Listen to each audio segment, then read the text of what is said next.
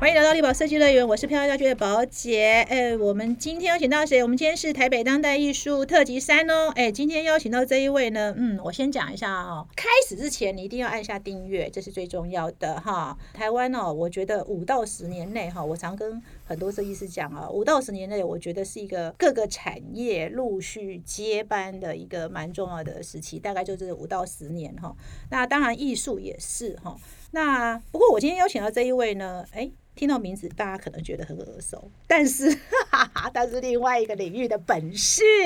然后我们邀请到本事艺术的主理人郭维福，大家要不跟大家问候一下。宝姐你好，大家好。哎，本事艺术我第一次看到的时候，我也以为是那个，我想说本事空间制造所是由另盖分支对，结果就哎既然不是哈，为什么也叫本事？我们刚开始在取名的时候，我们会先定义我们的画廊的角色。嗯、那我们希望艺术应该是以人为本去出发去看这件事情的，所以我们就取个本事艺术这个名字。但是我刚才讲到二代，我刚刚讲到二代的原因是因为，呃，我们这一次这个议题，我一直因为我最近很专注、很关心各个产业的接班的问题哈。那为什么关心呢？因为我觉得台湾大概七零八零年呃开始发展经济哈，大概都是在这五到十年的陆续接班然后，当然我们台湾的这个经营者比较尽责，通常会比较晚退休，但是呢，我很期待这个新的。各个接班人，因为我相信新的接班人受国际化教育，然后呃，大概我觉得会有不同的视野。但你也不算二代耶，因为你爸爸是藏家嘛，对不对？那你为什么变成开画廊？因为因为主要那个我父亲那那个时候，他是一个藏家嘛，他是赞助艺术家，那、嗯、他是觉得说，哎、欸，可不可以更深入一点？所以有一天我们在开会的时候，他就提到说，那我们来做个做个画廊来试看看，就是以台湾的年轻艺术家为主呢，嗯、然后去推广台湾的文化这一块，这样。这就是为什么本事会会从这样开始，然后那时候我们就开始有找一些策展人，然后我们、嗯、我们最后是决定跟吴红菲合作，红菲合作，他是我们的 in house 的策展人。嗯，那他比较特别的是，他是以以议题、以环境的议题或者人文的议题来看艺术这一块，嗯、那其实跟我们的理念也蛮相合的，所以我们就一直合作到现在这样。哦，可是你特你背景也蛮特殊的，你跟我们有关嘞，你是念建筑的哎。他是宾夕法尼亚大学的建筑硕士、欸，对不对？而且你你应该双修哦，你你还包含室内设计，你也学过了。然后呢，你又念艺术，然后你又念建筑，你你好跨领域，而且这三种工作都做过、欸，都有接触到。那那其实因为从小我每次期末考以后，我都会尽量的去闪躲，因为我成绩不怎么样，但是每次。因为之前在台湾读学校的时候，他会有比美术比赛嘛。对。那我我一走路比较有风的，就是在美术比赛那时候，对对，那时候都会得奖。对，然后然后那时候父母他也蛮开明的，他说既然你你什么都不会的话，那你对艺术有兴趣，那刚好那个机会，他就把我送到国外去读书这样。哦。我觉得维福很可爱哎，就是他一直强调什么都不会，他他会了一个很多人不会的，好吧？其实画画就是很多人不会，对不对？像我只能说一口好设计也是没有办法画的哈。但是我觉得你父亲也蛮有使命感的哈，从藏家，然后又又又觉得呃，所以鼓励你开画廊的原因是希望能够帮助台湾的年轻艺术家，对，然后推动台湾的文化，嗯、因为其实他非常的。嗯他是他是一个非常本土的一个一个人，他非常热爱他、嗯、他本身的文化这样，嗯、然后他觉得他很可惜，就是我们台湾的文化其实在这二三十年其实没有被注意到的，那、嗯、是到最近这这十年才开始慢慢的被注意到这样，嗯嗯嗯、然后就说他那时候我们在讨论说他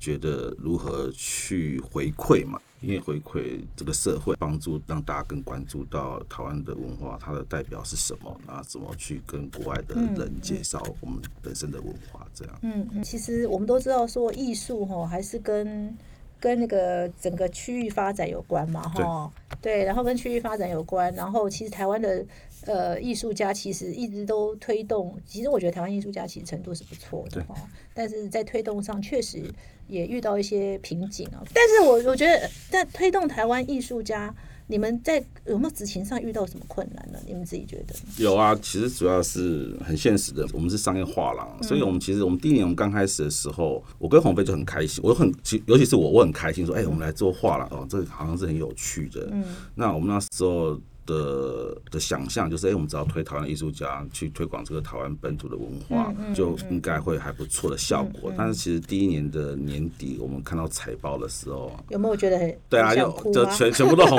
全部都红字，就是我那时候我就我就想说哦，完蛋了，怎么会怎么会这样？第二年的时候，我们才我才跟洪菲真正花个时间坐下好好聊一聊。嗯嗯。那我们觉得议题这还是可以推，因为其实、嗯。在台湾，大家看到议题式的艺术空间，嗯，他一定会想到非盈利或者是美术馆嘛。对对 对, 對。但是其实在国外，它是一个非常成熟的产业，因为国外一些比较知名的画廊，他们就会专注在某个议题上，嗯嗯嗯然后一直去去讲这个事情，然后尽量去改变。嗯、那所以我们还是会推议题，但是我们会把商业的考量给加进去。嗯，就是我们会去了解说，哎，台湾的客群我们怎么如何定位？我们是个非常年轻的画廊，我们没办法去跟一些大画廊竞争。嗯嗯，那我们只能想办法去凸显我们的独特性，嗯，跟不能取代性嘛。嗯，所以那时候我们第二年就开始去推，真正去推一些议题，有系统去讲。嗯，像迎合国际的趋势。嗯嗯，那时候我们开始讲环境。然后我们开始讲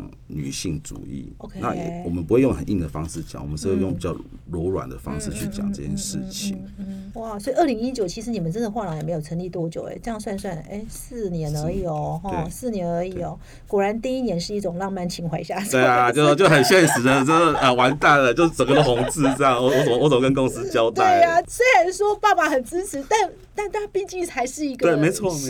错没错没错，对哈，这个这让。我想到你当年成立室内设计个人工作室，是不是也遇到同样的？对，也是遇到，因为 那, 那时候那主要是靠那个我的好朋友他们介绍的、哦，就是他们本身。是是。其实现在跟设计跟画廊其实有点关系，就是我那时候做设计的时候，那时候已经不是说你做好设计就会有案子，对，你开始有一些附加的一些服务跟一个价值要在里面。对对对对。那其实这样回头来看画廊，其实我们也是希望就是有。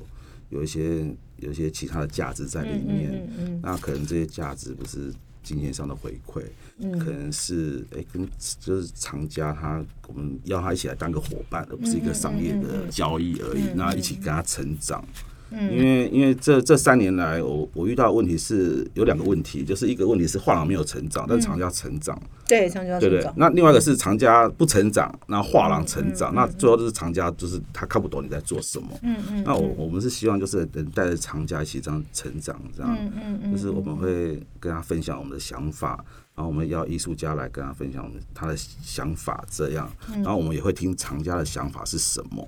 然后去推艺术这一块。嗯，哎，我觉得这是很有意思哎，你跟做室内设计某点是一样哦，对啊，对啊，有有时候是你带业主成长，有时候是业主带你成长嘛哈。一开始可能是你带业主成长，然后到了某个阶段，你会碰到更好的业主，所以更好的业主就会带你成长嘛哈。哎，我觉得这个哇塞，真的真的，所以你从这边转来还是对的，就是就是还是通的，还是通的。所以我说嘛，室内设计跟艺术是不是一个虽说跨领域，但是是一定要懂。我都跟室内设计师讲说，如果哈室内设计要跨领域的时候，那我我是把室内跟建筑放在一起了哈。我觉得第一个真的就是艺术，对，好，这是最最相关的嘛哈。那包含空间也需要艺术，其实本身室内设计或建筑，它就是嗯，如果你要从很广泛来看，它也可以算是一个艺术了哈。只是它是一个实用的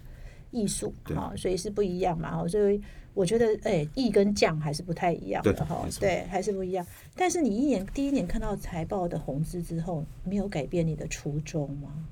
呃，我尽量就是找一个平衡点。是是那时候就跟公司讨论，然后那我父亲他就是说，好，那我再给你两年的时间。Okay, 那那第三年就是要靠你自己，就要靠你自己。对，因为我是觉得有压力，就真的会改变你很多，就是让你改变一些、嗯、一些想法。然后最主要你还是要找到平衡点，说，哎、欸，你要维持你的理想。对对对。那你要怎么去？现实上还是很多的费用。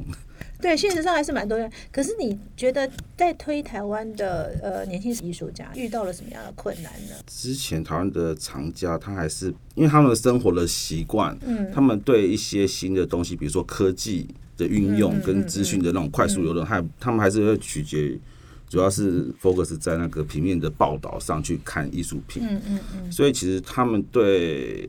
他们的印象是。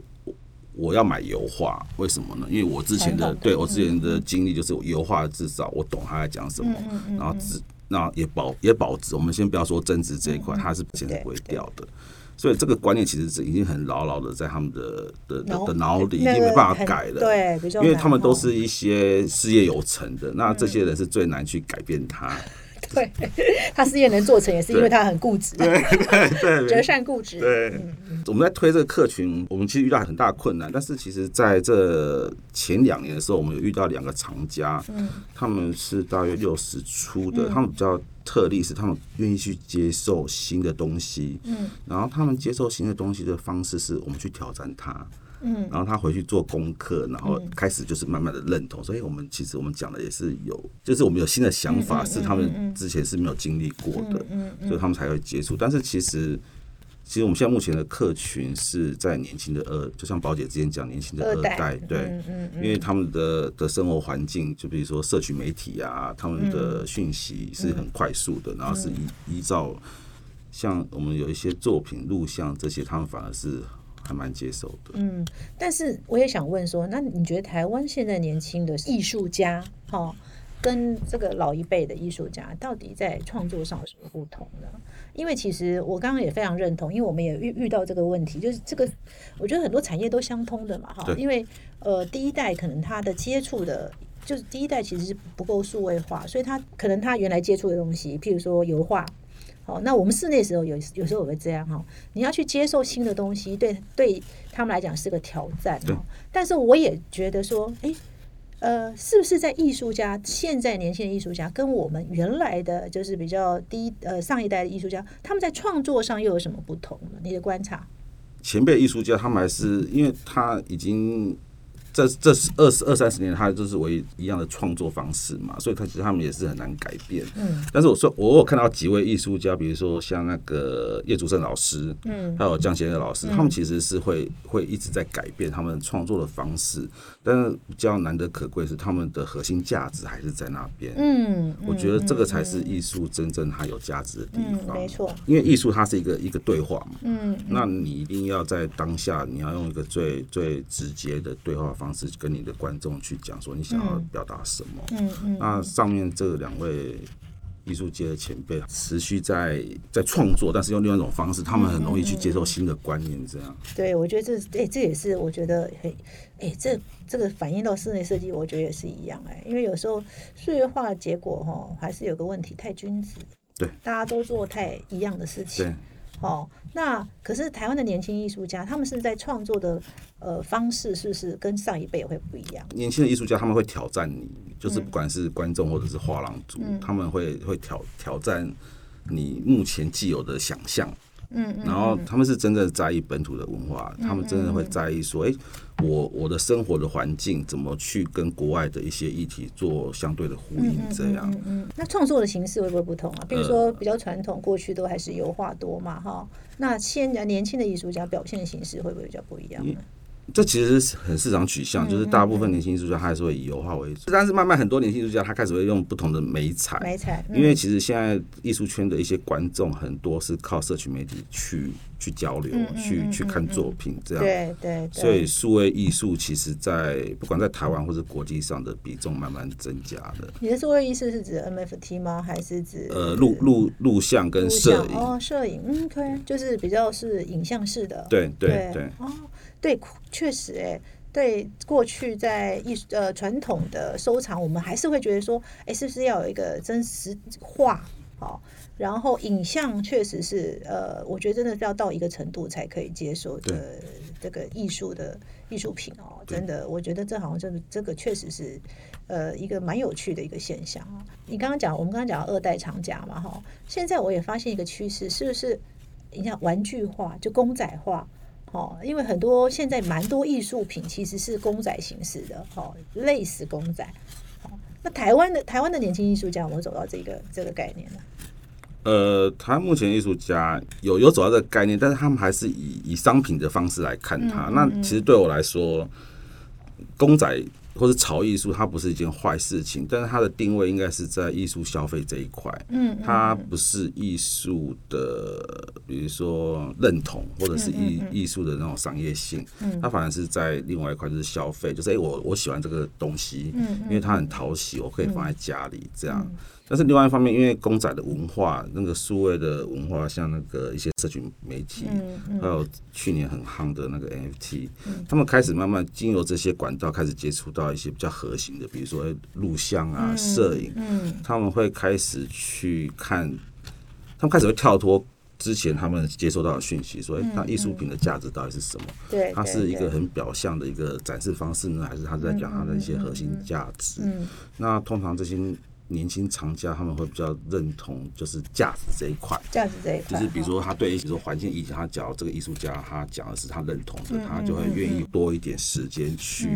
去了解。因为毕竟像。我, 我有问过我的一些客户，就是当你的油画好了，它超过一定的金额，他一定要在现场看。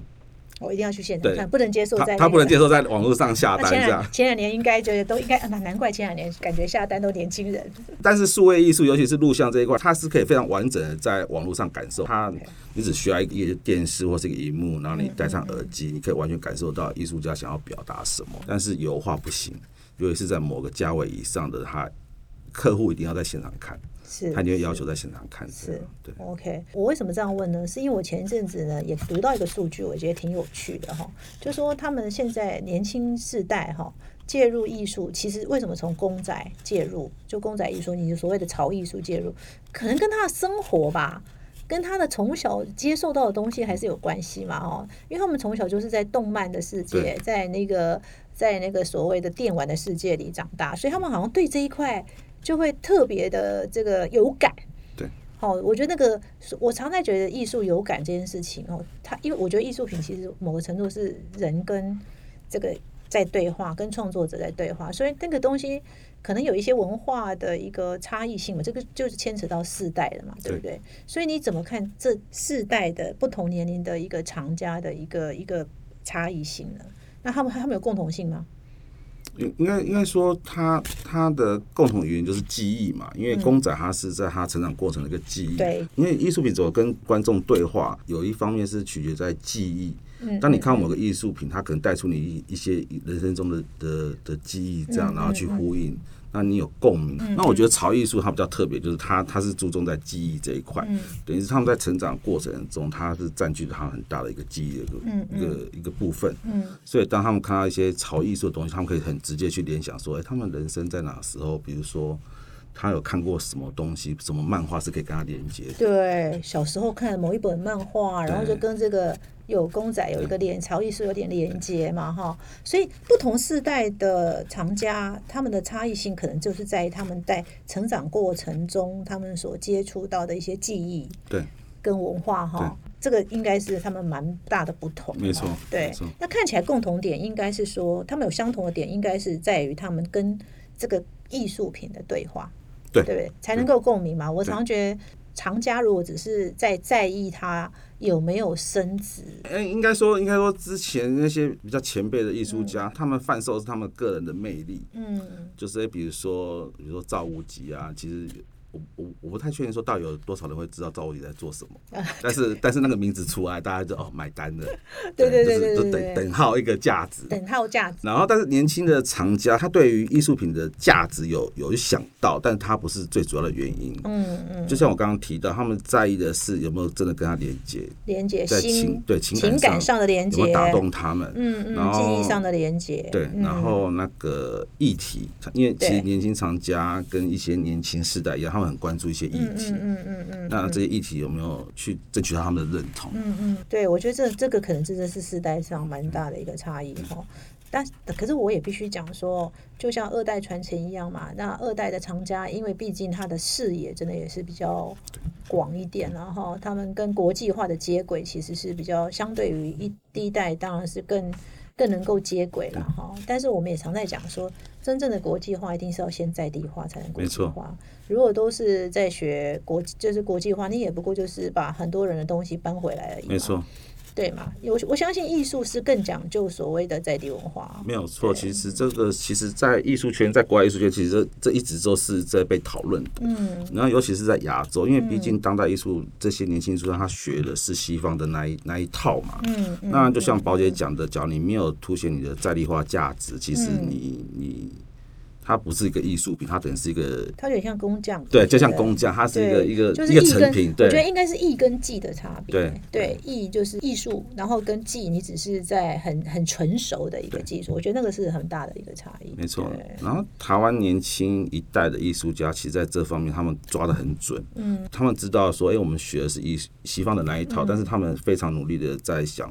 我们如何把本身的艺术去。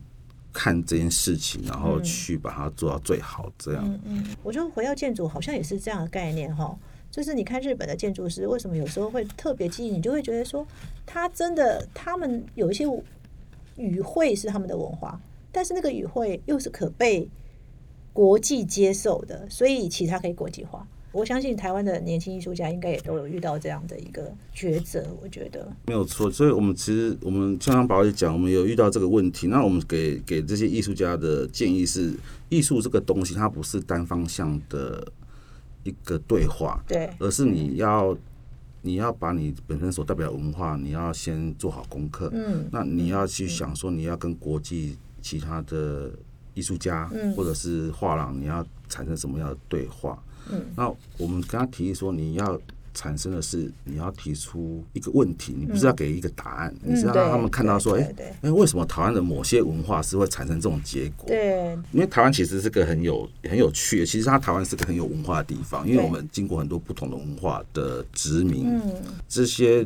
文化留下来的东西，其实很容易跟国外做连结的，嗯、因为毕竟这些文化殖民的国家，它是在欧美。嗯，那其实艺术市场它其实还是以欧美为主，这样，所以我们就建议他们说，哎、欸，其实你不是要跟他讲说答案，你是要跟他提出个问题，那他更有兴趣，他会来去更了解你这样。嗯嗯。那其实这个回到另外之前一个问题，就是台湾比较前辈的艺术家，他提出的是一个答案。答案，所以其实还是有点不一样哈。对对，我觉得这也是蛮有趣。好像你原来设立你开的时候，并不是在现现在这个原址嘛，对不对？对。原本开的这个区域跟现在好像差也差蛮多的。没错。为什么？因为因为我们之前我们之前是开在那个桃园嘛，对对，那那时候就很单纯的想说，哎、欸，台北太竞争了，就是真的很竞争。哦、那我们那刚刚说我们在宜兰特区那边，对，那我们就试试看看，说，哎、欸，我们去开阔另外一个市场，但是其实结果不是我我们想象的这样，这是很现实的问题，就是艺艺术产业其实还是以台北市为中心。Okay, 嗯、那现在其实慢慢开始台中会有点追上来了，嗯嗯嗯，台中尤其是二代厂家这一块，对对对对，很多，对，就是开始，他开始慢慢就是他们有自己的想法，然后他们的想法其实跟跟本市艺术做还蛮蛮认同的，就是他们不太会去局限于在于平面的作品，希望有人可以给他们新的东西，嗯、然后这新的东西是是好的东西，不是那种就是。就是凑在一起，然后丢给他们的，因为他们二代厂家有个优点就是他们会做功课，对，他们会做非常会做功课，然后他们非常会分析。嗯，那当这个下来的时候，他们就有自己的想法。嗯，那我们的客户就是我们在对话过程中，其实很多碰撞，这个碰撞是好的，嗯，因为碰撞后才有共识嘛，或者是认同，那这样的话才会一起互相有这个信任感的产生，这样。所以后来就搬回这个北，应该是在北艺那附近。呃，对，我们在关渡那边。对，关渡那边嘛，哈。对。可是你搬回来之后，就做了一个，哎、欸，当时最热门的话题，哈 ，M F T 我。我我就好奇，就说你为什么第一档，你为什么用 M F T 呢？二零二零。二零二零年前我就已经有接触到币圈或是区块链这一块。对。因为我有其他朋友，他是在科技产业或者是一些私人的投资产业。嗯嗯，有某一天我就跟红菲讲，所以我们来做一个展览，它是讲那个区块链这件事情，它不一定是 N F T， 但是我们去讲它的生态是什么。嗯，所以那时候我们就邀请了那个风仪，他是台湾那时候目前我们接触到的是唯一有有在讨论这个议题，区块链这个议题的策展人，嗯嗯嗯，我们就跟他合作，然后我们开始邀国内外的艺术家来，我们主要是讲这个生态，我们不是讲说它的它的获利的的愿景是什么。嗯嗯嗯嗯，所以那时候这个展览出现的时候，其实大多很多人会压抑说：“哎、欸，我们居然不是在讲 M T， 我们是在讲它的概念。”嗯，因为艺术它是个概念的东西嘛，当你的概念很扎实后，它才是会有有一些效果出现嘛。對對對對，你是想探讨这个这个新的一个艺术的一个一个媒介的一个概念吧，哈，因为你这中间有很多虚，也有很多实，或许有虚，或许有实，但我感觉你是想要探讨这个现象，也算是提出问题的。没错，对，就是我们想要知道说这个这个科技的可能性跟未来性是什么。对，对。那那其实这个这个展览，其实我们得到的是说，像区块链这个概念是好的，对，但是它目前市场上操作手法是对他来说是没有加分的。嗯嗯，对啊，是。我对艺术的看法是，艺术它的本质应该是不变的，它永远在讲一件事情。对，它讲的事情是关于人，不管是历史、生活、文化，从、嗯、人开始有记录的这个历史开始，它都在讲这件事情。嗯嗯、我们做的那一档 F T， 它给我的最好的一个回馈是，其实我们还是要看艺术的本质，它在讲什么。它表现的手法其实是不重要的，嗯嗯嗯，因为你在 N F T 跟 A I 这这两件事情在在往更前面看，就是荷兰的郁金香啊。嗯、我有跟我的客户讲，我们我们艺术品它还是要看本质，它的价值还是在本质，它的核心是要讲什么。嗯嗯，那它的核心要讲什么，就是关于人。嗯、人人这一块，嗯，就是它不管呃不管是讲说，欸，比如说我们对环境的观。关注啊，或者反省啊，嗯嗯，我们对一些社会的议题的，如果用艺术这个工具，嗯，去把这个理念很快速的给全世界的人知道。嗯、因为其实艺术品它另外一个优点是它没有语言的隔阂，嗯嗯嗯，它可以从它的表现方式很容易去跟不同语言的人沟通，这样。嗯嗯嗯嗯、但是我觉得很有趣哦，哎，今年呢，其实啊，本市艺术啊也是首次参加当代艺术博览会哦。我比较好奇。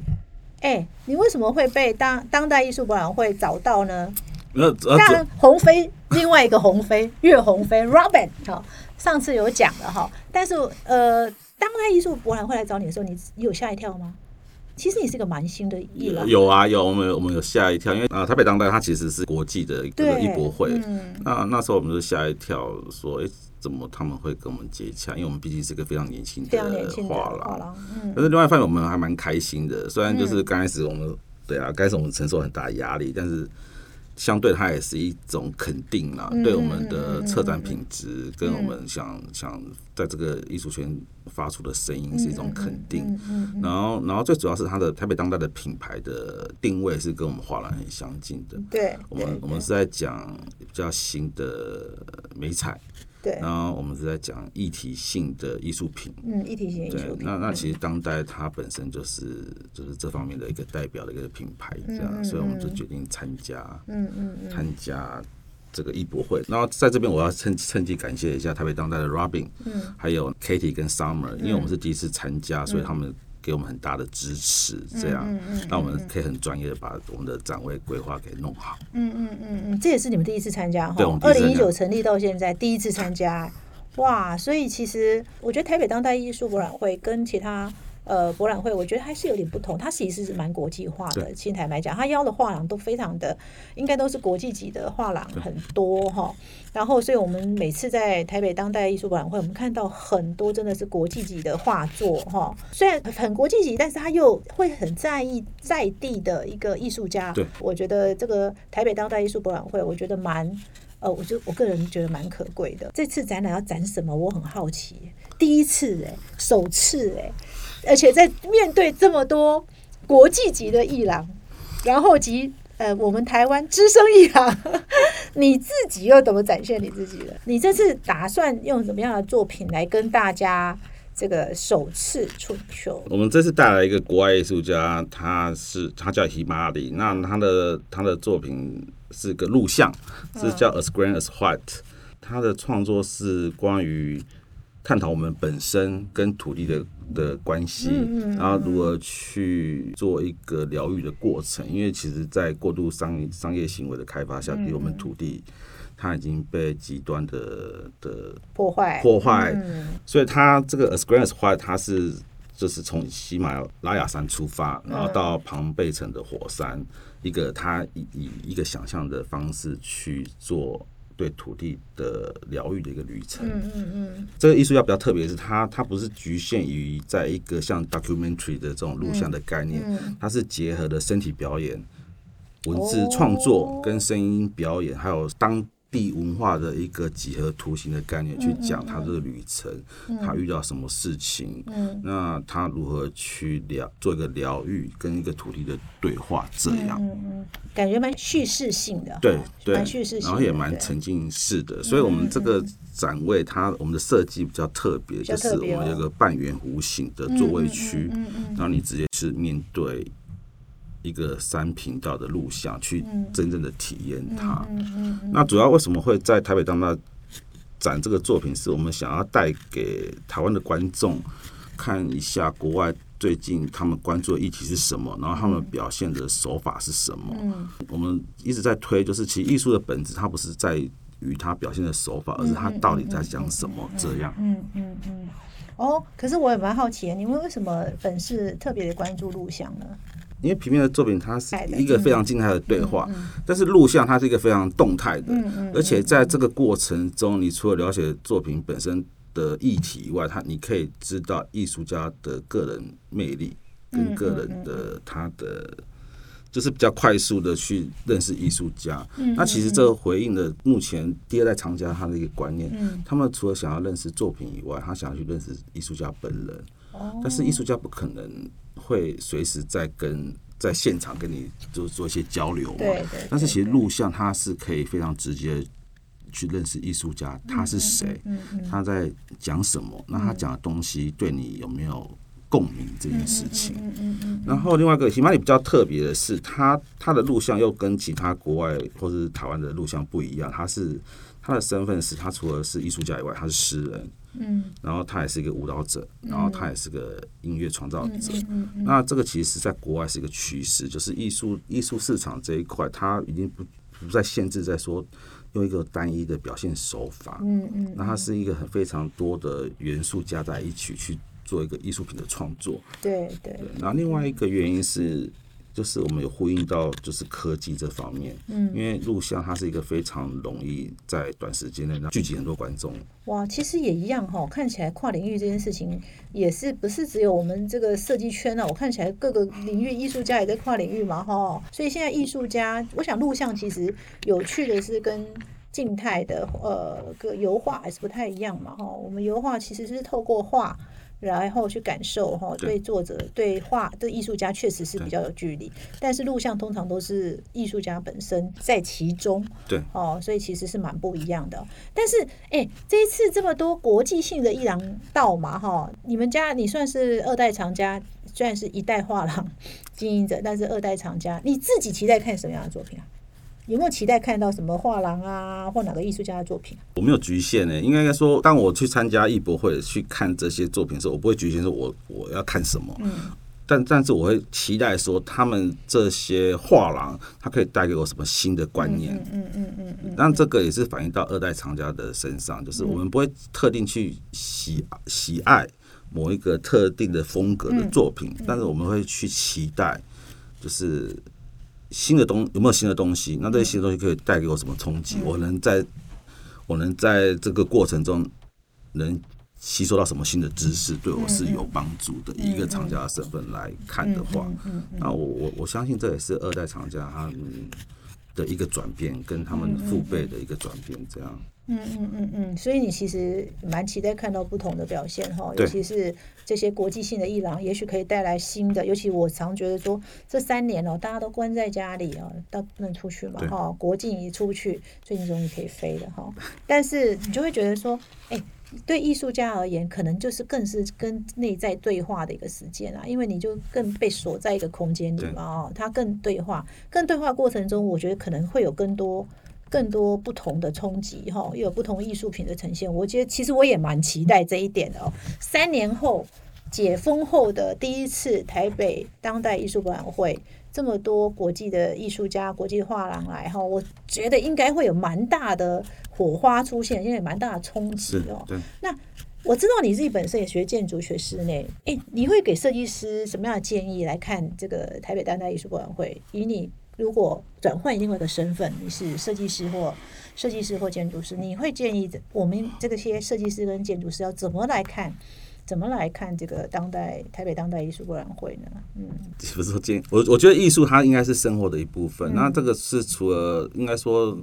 应该说是室内设计师、建筑师或者是画廊，他们、嗯、我们是应该是要共同去去推广这个概念的。嗯，因为其实当艺术不是生活的一部分，你不管放什么艺术品在任何的空间，它就变成是一个有数字的一个商品。嗯，那我觉得其实台湾的藏家的实力是还蛮蛮蛮雄厚的，嗯嗯，但是它缺少就是可以一起成长的伙伴。嗯嗯嗯，或者是他们成长太快，但是这些这些产业的专业人员他们没有办法跟上他的角度，嗯嗯嗯，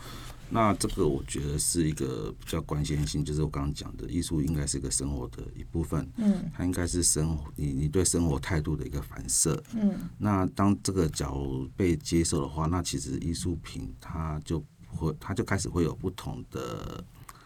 面向，它不会就是说它就是不会变成就是市场某一个时间特定的主流在那那边 被,、嗯、被接受、嗯嗯，那这个对于二代的藏家或者是年轻的艺术家是一个非常正向的。对，所以其实我们现在我们设计师也都在面临二代的这个接班人嘛，哈，那这里面应该有蛮多的藏家哈，那我觉得其实设计师在看待呃博览会的时候，我觉得可以也是可以去从这些去窥探，就是说你们接下来你们的业主在想什么，他们喜好是什么。我常觉得看艺博会也不是说只有自己收藏或是帮业主这个找收藏品以外，我觉得其实艺博会场我对设计师而言，我觉得其实是另外一个设计的触发，因为这里面有很多媒材是可以被运用在室内的嘛。刚刚讲那个录像，其实呃我们之前也看过有一些这个呃，餐厅它的天花板就是走录像嘛，用录像来呈现它所呈现出来的特性、特质、设计的那个概念，就是完全不一样哈。这我觉得也是设计师蛮可以学习的部分哈。那非常期待这次的这个台北当代艺术博览会，更期待这个本市哈艺术首次参加台北当代艺术博览会哈，我们也很期待看到它的呃展出哈。它这次的展品就是呃艺术家呃 Himali 的一个这个录像的一个作品哈。刚刚那个呃维福也讲了，其实他们的展区跟别人也不太一样，因为是录像的关系嘛哈。我相信也是蛮值得呃前往这个参观的哈，可以去感受一下哈。那谢谢今天维福来力宝设计乐园哦。第四届台北当代艺术博览会呢，哎，它现在是五月十二号到十四号。好，在这一次呢，呃，扩大了嘛，所以重回南港展览馆一馆，然后正值母亲节，哈，那因为刚好是母亲节了，哈，那我觉得哎，适合全家大小带去呃看画作哈，然后哎记得哦，绕去本市艺术这边也来看看，来支持一下我们年轻的呃画廊，才成立四年的画廊，谢谢维福，谢谢，谢谢宝姐。